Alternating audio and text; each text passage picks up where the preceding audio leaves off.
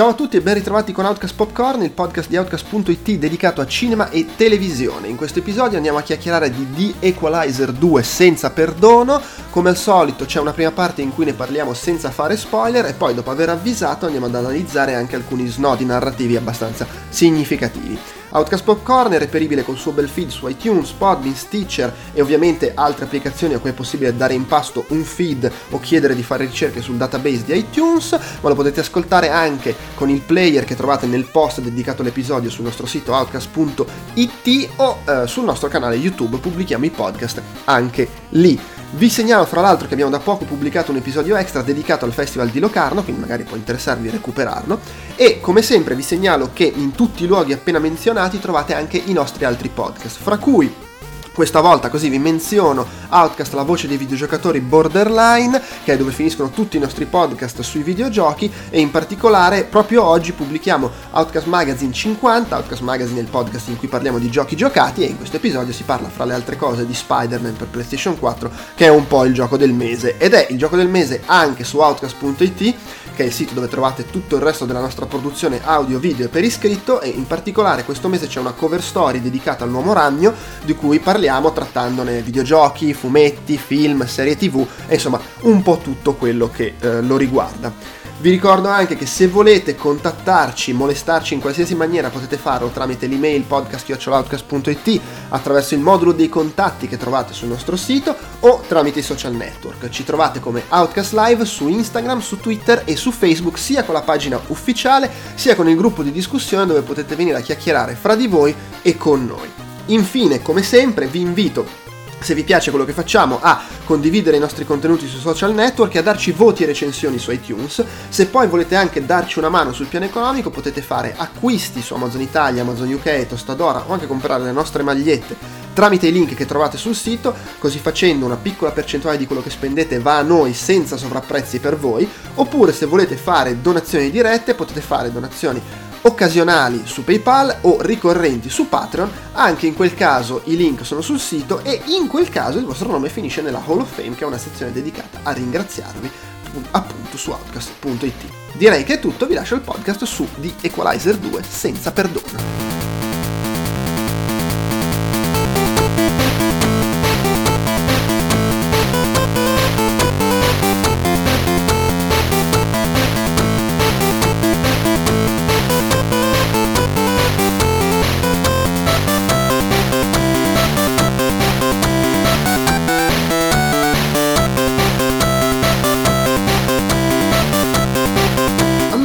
Eccoci qua, eh, io sono Andrea Maderna, con me c'è Andrea Peduzzi, ciao.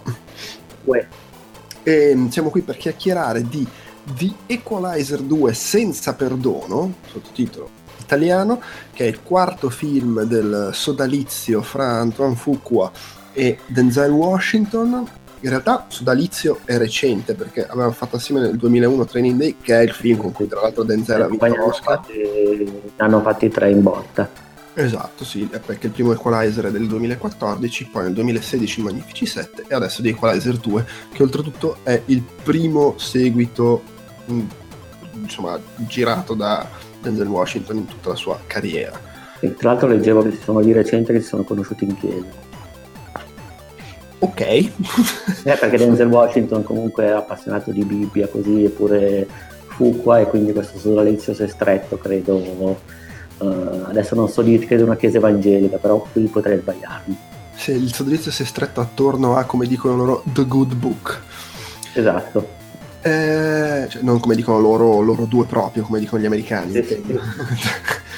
e, ehm, dunque, eh, il, il, film tra l'altro ne abbiamo anche parlato un pochino, lo segnalo nel, nell'Outcast Popcorn Extra dedicato al Locarno Festival, magari lo siete perso, se vi interessa potete recuperarlo, si è fatto diversi altri film. Eh, in ogni modo è uscito la scorsa settimana anche in Italia, eh, fra diciamo inizio agosto e adesso è uscito pian piano un po' in tutto il mondo. E, e come al solito ne chiacchieriamo prima, facciamo un po' di discussione se ci è piaciuto o meno, poi avviseremo quando facciamo, passiamo a fare qualche, qualche spoiler, anche perché secondo me uno dei limiti del film è un po' spoilerabile e quindi a sto punto, visto che facciamo la divisione, lo menziono e ne parlo quando appunto passiamo a quella parte là. Di base, seguito, il primo film è Equalizer tratto da una serie tv che onestamente io conosco solo di nome, una vecchia serie tv. Ehm, il, il, primo film poteva quasi essere un po' il, la, la, storia d'origini, se vogliamo, del personaggio. Non nel senso che ti fa vedere letteralmente da dove arriva l'agenzia governativa per cui lavorava, eccetera, però era un film al termine del quale sembrava un po' nascere questa figura del, del protettore dei deboli che si mette lì e aiuta perché lui è questo super agente cazzutissimo della DIA si chiama l'organizzazione e, sì sì esatto. eh, ritiratosi che però ovviamente pur essendo di una certa età spacca ancora i culi in una maniera incredibile e che nel primo film si metteva ad aiutare questa giovane prostituta eh, che era finita in brutti giri, in giri loschi e, e, tant'è che questo secondo film inizia con un inizio alla James Bond se vogliamo, con uh, scena in cui lui è in azione e ti fa vedere che appunto si sta dedicando ad aiutare anche sconosciuti, gente che ha bisogno di, di, di, di un vendicatore che arriva e spacca i culi per dirla in maniera semplice. E in realtà poi il film si sposta più, pur mettendo qua là dei siparietti per farti, farti vedere questa sua attività quasi da supereroe di borgata, eh, si concentra poi la storia principale del film invece su una faccenda personale, una vendetta eh, nei confronti di chi gli ha fatto un torto, non so, mettiamola così. Sì, sì, sì. Eh, che dire? È piaciuto molto a entrambi, mi sembra di capire il film. Eh, sì, sì, sì trovo che sia un bel thriller d'azione, anche se poi di azione non è che ce ne sia molta, in realtà è un film dai ritmi molto pagati, eh, nonostante poi il finale sia molto bello come finale. Finale, però anche lì non strettamente d'azione, più di, non lo so, quasi da... È quasi un, un Mexican standoff da 20 minuti, non, non saprei come, come dire, se, non so se mi spiego. Cioè, oh, sì, sì, sì, sì, è vero, ma, ma ricordo un po' quasi militare, non so come dire. Però... Non so, tipo la parte del cerchino di Full Metal Jacket, una cosa del genere, però volendola proprio prendere alla lontana. Volendo, sì, sì, sì. sì. Ehm, allora, a me è piaciuto questo seguito. Allora, il, primo, il, primo, film l'ho visto quando è uscito al cinema, per cui, vabbè, ovviamente, magari adesso ricordo ancora un po' affrevolito, però mi ricordo molto bello, molto riuscito in questo filone de, degli action, per modo di dire, perché hanno il protagonista di 60 anni e quindi c'è un limite a quanta azione può mettere in piedi realisticamente. Ehm, quindi non è proprio, cioè, non è John Wick, insomma. Sì, eh, non però... è neanche quel film con, con Jackie Chan di cui avevamo mm. parlato. Esatto, però comunque un thriller. È eh, azione costruita attraverso la regia principalmente. Sì, sì, si gioca di montaggio, stacchi e via dicendo.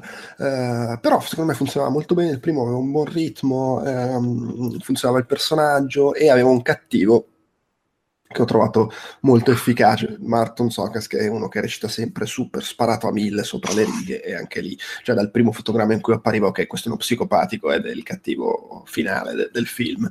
Uh, questo seguito, secondo me, uh, è altrettanto bello da un certo punto di vista. Comunque è girato molto bene, Fuku è bravo, il, la, tutta la mezz'ora, 20 minuti finali sono spettacolari. Questa, appunto, questa specie di di confronto teso, quasi duello a distanza, in un contesto che sta venendo, in una cittadina che sta venendo massacrata da un, una tromba d'aria, quindi bello anche intrigante come, come setting.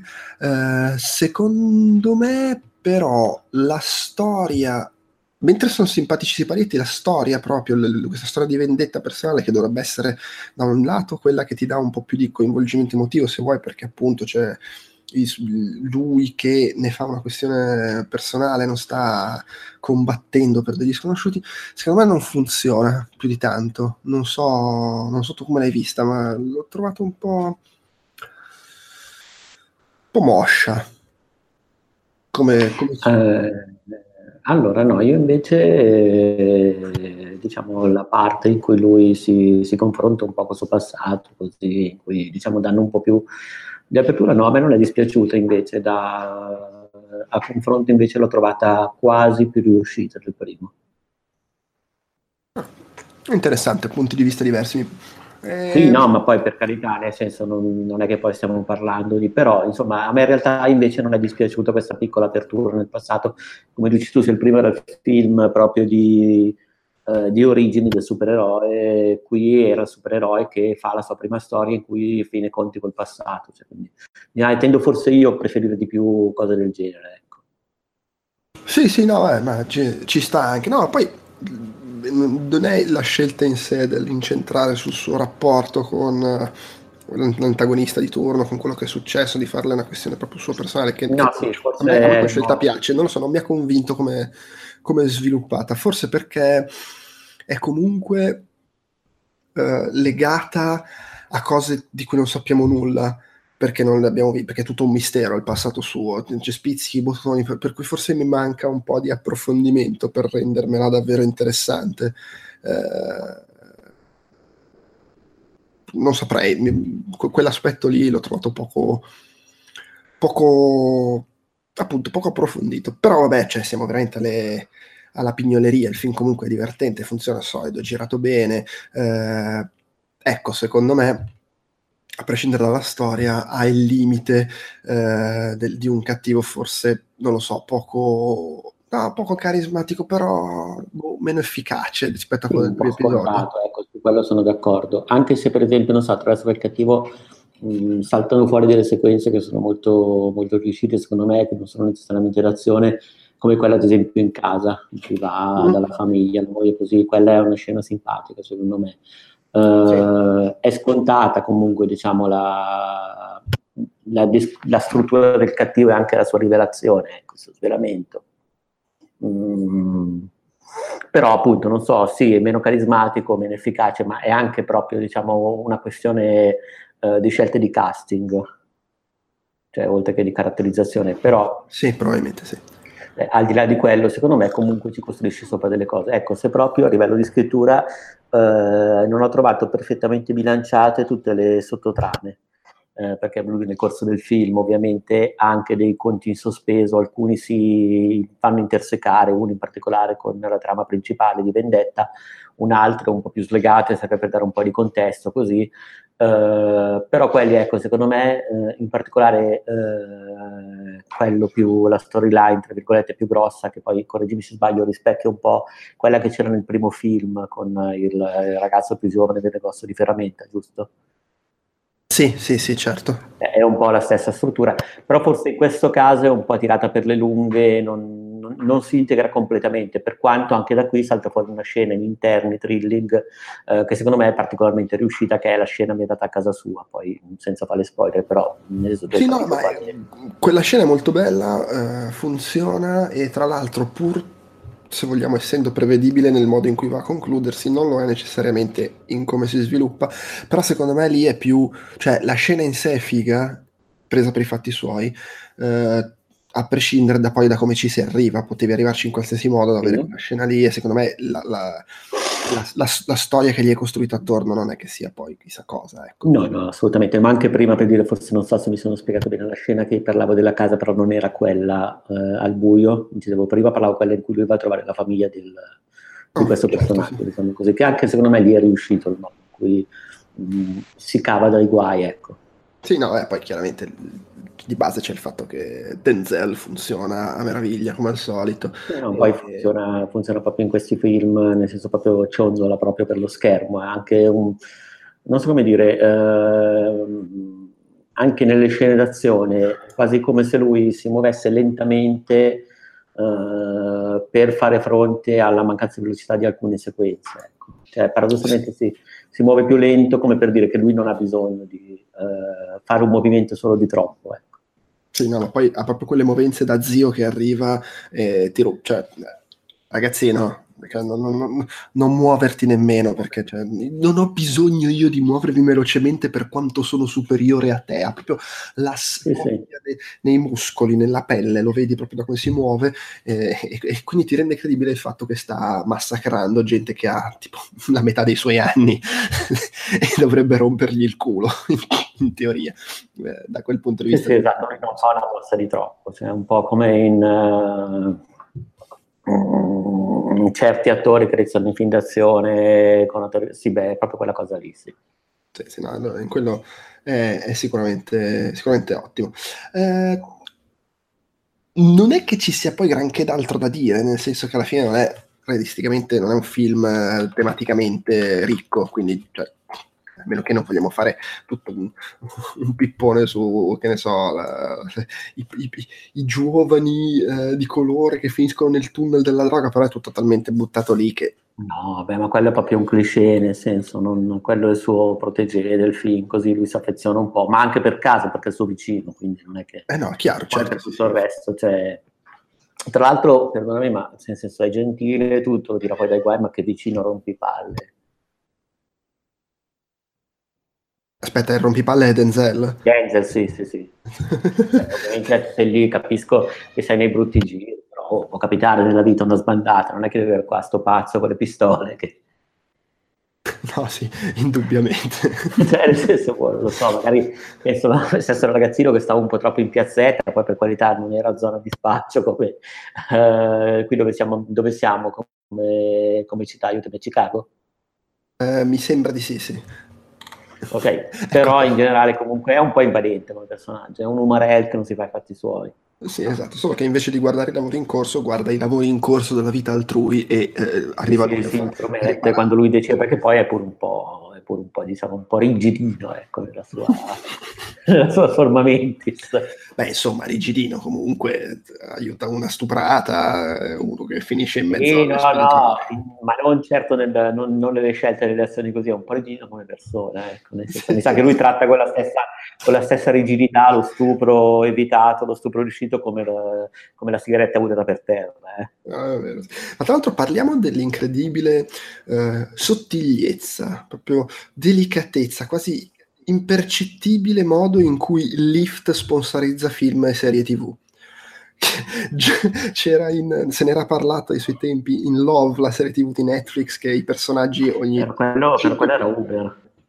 No, no, era Lyft anche in... Uh, in anche in Love, no, no, no, no, sono sicuro. Era in, o almeno non so se c'era anche lì, però la conversazione che c'era stata così era su Uber, perché loro chiamavano sempre Uber così. In realtà Lift, tra l'altro, è la prima volta che la sentivo in, uh, in Equalizer 2.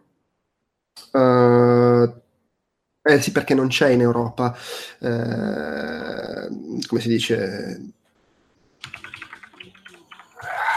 eh, c'è in America, tra l'altro neanche in tutta America, eh, e in qualche altro, forse in qualche altro paese, ma non sono, non sono, non sono sicurissimo di questo. Eh, ma però no, no, ricordo che si era parlato eh, della sponsorizzazione così e tutto quanto, non so se su Twitter e tutto, ed era... Era eh, Uber?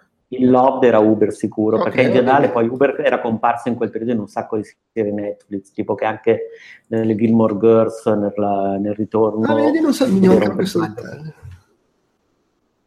e che c'è stato proprio un momento, adesso poi tra l'altro meno, ci faccio meno caso, magari ci faccio meno caso io, però c'è stato proprio un momento in cui Uber era super presente come product placement in alcune serie di Netflix prodotte da Netflix. Ah, capito, capito. invece qua c'è Lyft che è il concorrente, e, e, però c'è, c'è, proprio il personaggio che lavora per Lyft e che sfrutta Lyft anche oh. per trovare la, la, gente da aiutare. cioè, è fantastico. Sì, sì, beh, anche il fatto che lui del tutto un pretesto per avere più incontri casuali possibili di, di cast da risolvere. Sì, questa cosa è meravigliosa, che poi c'è sempre il discorso, voglio dire, è ovvio, che, è ovvio che c'è Lyft perché gli ha dato dei soldi e sono ottimi soldi per fare film, perché sennò potevi inventarti un servizio di... di, di, di sì, sì beh, poteva fare semplicemente il tassista, cioè non è che ci bisognava... Mm. Diciamo, ma no, ma ci, ci, però Lyft ci, regala quella bellissima sia, Ci sta che sia Lyft perché è la cosa che va adesso e perché poi c'è il discorso mettimi le 5 stelle, eccetera, però puoi inventartene uno finto, voglio dire. Ah beh, sì, sì, sì, assolutamente. È come in, nella, nelle, c'è la serie TV The Good Wife e adesso The Good Fight, che è pieno di eh, cose inventate, che tipo invece che Google c'è Chamham, mi sembra. Oltretutto nel loro mondo esiste Google, però loro, i, i marchi che usano nella serie sono tutte cose inventate che usano spessissimo. Eh, lì, vabbè, poi sono scelte anche di produzione, immagino, per cui per carità. Eh, è che da quando siamo diventati consapevoli delle pubblicità occulte diventa difficile vedere queste cose e non farci caso. Eh. Ah no, più che altro sono anni che, che, non mi capita di trovare una serie in cui non vengano brandizzate le cose che poi in realtà vengono utilizzate nel mondo reale. Cioè, nel senso proprio tanto che non vedo una serie in cui c'è il finto Mac piuttosto che uh, il finto Google o roba del genere. Eh, ma resto sono soldi. Eh, cioè, nel senso, una volta le interfacce venivano bene o male copiate o adattate, ma mi ricordo proprio film in cui si... Questo adesso succede, ci faccio caso, nei, negli anime, banalmente, nelle serie di animazione giapponese, dove mm. non hanno magari diritti e cose così, c'è la pera al posto della mela per fare Apple, c'è il motore di ricerca con i colori, le lettere uguali a Google, ma si chiama uh, Poogle o cose del genere. Cioè, quella è una cosa che secondo me è passata nel... però in effetti nelle serie o nelle serie che guardo io ormai utilizzano proprio tutti i brand reali. Sì, dipende perché appunto dicevo in The Good One. Sì, sì, beh, certo. Però sì, eh, va, va, molto. No, dicevo, quelle che guardo io, che Google non l'ho ancora visto. Quindi. C'è questa cosa buffa di, di, lift ogni due secondi, ma del resto c'è un po' di James Bond nel, nell'inizio del film e James Bond è il re della pubblicità per niente occulta, per cui insomma... Sì, sì, sì a posto, a posto Anche se, va bene. Mi ha ricordato quasi più un Jack Reacher, tra l'altro uh, non so se mi ricordo, ma è lo sceneggiatore che ha scritto un altro dei, uno dei Jack Reacher. Uh, può essere, onestamente non ricordo. Eh, perché... un link tra le produzioni o addirittura Fuqua ha diretto qualcosa di... No, Fuqua cosa aveva diretto no, prima i, di allora, Fuqua prima di questo eh, ha diretto, come si chiama? Magnifici 7. Eh, Magnifici 7, sì, no, ma poi, poi il primo Equalizer però non ha avuto le mani in pasta in nessun Mission Impossible o in nessun Jack Reacher, giusto? Non credo, no, no, no ma onestamente, non, eh, allora sì, eh, lo, lo, sceneggiatore di questo ha scritto il secondo Jack Reacher, cioè quello, che, okay, okay, okay. quello, quello bruttarello. Sì, sono d'accordo, però è quello che forse ricorda di più eh, il contesto di Equalizer all'inizio, magari. Sì, sì, no, no, no, ma infatti... Che inizia che lui è nel bar, un po' come in Equalizer, però vai a sapere. Ma diciamo, in sostanza, più che un agente segreto, in, più un Jack Ryan in persona, mi ha ricordato più un Jack Reacher in persona, eh, in pensione. Beh, perché del resto entrambi, cioè il personaggio è quello, è uno, è, è, è Ethan Hunt, James Bond, quello che vuoi, che si è ritirato a farsi i cazzi suoi, ma per un motivo o per l'altro non riesce a farsi i cazzi suoi. Sì, sì, sì, fondamentalmente, volendo riassumere. Sì, sì, beh, solo che Intananto non è, non è mai, cioè non molla mai, però Jack Reacher forse se non sbaglio no, cerca anche... Come, come eh, scusa, ehm, come si chiama? Mm, Equalizer come Jack Reacher è questa cosa qua, Ethan Hunt è un okay. che ancora lavora, non è, non è che... Certo, certo, e lavorerà ancora a lungo probabilmente. se non muore sul set. Ehm, va bene, secondo me più o meno quello che avevano da dire l'abbiamo detto e il film è, per quanto mi riguarda, consigliato. Uh, a chi apprezza sì, il genere se, se, se, Vabbè, poi è anche bella la messa in scena pulita molto, uh, molto efficace efficiente più che efficace comunque fa proprio il suo lavoro per bene poi c'è questa cosa della tempesta che è interessante perché davvero all'inizio sottolinea un po', sì, beh, sarà un po' banale, però segue un po' gli stati emotivi dei personaggi, per poi proprio entra nell'azione e costruisce proprio il setting uh, di, della parte finale. Mm-hmm. E quindi insomma, beh, consigliato, andate, andatevelo a, gustare di nuovo senza aspettarvi il capolavoro estremo. Adesso piccola diciamo, sezione finale con spoiler, quindi se non volete sapere nulla, se non volete conoscere questo spoiler che sto per fare, che però è veramente straprevedibile, smettete di ascoltare. Lo spoiler straprevedibile è sull'identità del cattivo, che vabbè, adesso a parte che se qualcuno ha letto una recensione, ha visto un trailer, cose, probabilmente se l'ha immaginato, perché c'è il solito problema del ah, ma c'è questo attore qui che fa un personaggio secondario, chissà come mai sarà il cattivo. Eh, il grande classico, no? se hai visto almeno un po' di film, sai che se c'è un attore abbastanza noto è il cattivo. Non, c'è un attore abbastanza noto che non sai che cazzo ci faccia nel film, è perché è il cattivo. Un grande campione di questa pratica, me lo ricordo, eh, per anni è stato Cary eh, Elwes, che non so mai come si pronuncia, quello, il protagonista di La storia fantastica, quello che aveva fatto il Robin Hood di Mel Brooks, eh, che c'era anche nel primo Saw non so se... Sì, hai... sì, sì, sì, sì, Twister, eh, c'era adesso Robin Hood nuovo in calzamaglia. Lui lo vedevo sempre bene come, ah, c'è questo qua, sarà il cattivo. Que- quelli che hanno un po' la faccia da stronzo, sostanzialmente. Sì, nonostante, vabbè, lui non è... Oddio, è anche in Dracula, ma penso a te, non me lo ricordavo più. Sì, comunque ci siamo capiti, e secondo me adesso stiamo in zona spoiler, si può andare? Sì, sì, sì. Ok, beh, secondo me, vabbè, qui era veramente lo stesso, lo stesso capovolgimento, per carità, niente di ricercato che c'era nel secondo Kingsman. Kingsman, cioè proprio lo stesso attore, stessa mossa, così lì era proprio quasi, non so, però quasi fatto, però, scusa, Così stiamo spoilerando Kingsman a, a chi magari... Eh, vabbè ragazzi, è uscito un anno fa però. Cioè. Quindi, basta sto fantasma dello spoiler, non so più parlare di niente. Ok, però lì c'è mezzo film giocato sul fatto sarà veramente cattivo. E allora rifacciamo, rifacciamo. No, guarda, io sono spoiler veramente, ha rovinato la possibilità di parlare dei film. Una volta, infatti, guarda, infatti no, nella non, non tagli, su TV Sorrisi e Canzoni si spoileravano già tutto. Ho capito, però lì, lì, lì, era la Praderio, l'incubo di tutti. Iniziava il servizio in tv con la Praderio. Allora, in questo film, in cui alla fine l'assassino è lui e muoiono lui, lui e lui. Sì, sì, sì, eh, una volta però ci si concentrava di più sul come, non sul cosa. Era, era meglio. Sono d'accordo, ma la Praderio anche una volta veniva indicata come la stronza che ti dice al finale del film. Sì, va bene, ma grazie, però lei era anche ti diceva pure il Kaiser Sose, cioè... Comun- comunque sì, cioè, eh, oddio, c'è un attimo un vuoto, com'è che si chiama l'attore? Eh, allora diciamo che facciamo spoiler su questo e anche su questo, sì, l'abbiamo, no? l'abbiamo detto da un po'. Quindi, vabbè, ma ormai guarda, non la taglio sta parte, quindi andiamo avanti. Ah, proprio siamo così, va bene. Sì, va bene. Affan- è la stessa personaggio, tant'è che per assurdo ho pensato, però l'ha già fatto uguale in Kisman, magari qui invece se la giocano diversamente. E va bene, il problema è che il problema è che per come funziona il film in Kingsman poteva anche essere che non tradiva, qui non poteva fare un cazzo d'altro. no, no, no, ma poi... Non serve a, a quella... nulla, se no... Sì, sì, sì. È strano perché poi secondo me in realtà eh, vabbè, ha fatto anche delle parti da eroe positivo. Però parlando un attimo sul, um, po' sull'attore, aiutami il nome che non mi viene, c'è uno dei voti. Eh, c'ho un voto anch'io. Eh, Ah signore, quello il nome ispanico è ispanico. Sì, sì, sì, sì, sì aiuto. Uh, aspetta che cerco lo spacciatore di droga, lo spacciatore di droga, sì, Pedro Pascal, Pedro non, Pascal. Mi veniva manche, non mi veniva manco Escobar. No, dicevo, Pedro Pascal secondo me ha una fisicità che secondo me al cinema non si vedeva da un po' di tempo, nel senso che è la versione bella di... Uh, ecco, un altro mancamento, attore protagonista di C'era una volta all'West. Clint Eastwood? No, C'era una no. volta all'West. È, ah, scusa. È quello messicano. Come quello messicano? Sì. Ah, la, la, la, la Stiamo, stiamo, veramente capitolando in questo momento. E va bene, anche... Allora, una volta l'Unest è Charles Bronson, non è messicano, sì, sì. di origini messicane. Ma intendi proprio l'attore? L'attore, l'attore. Poi io so che è americano, poi non so... Uh...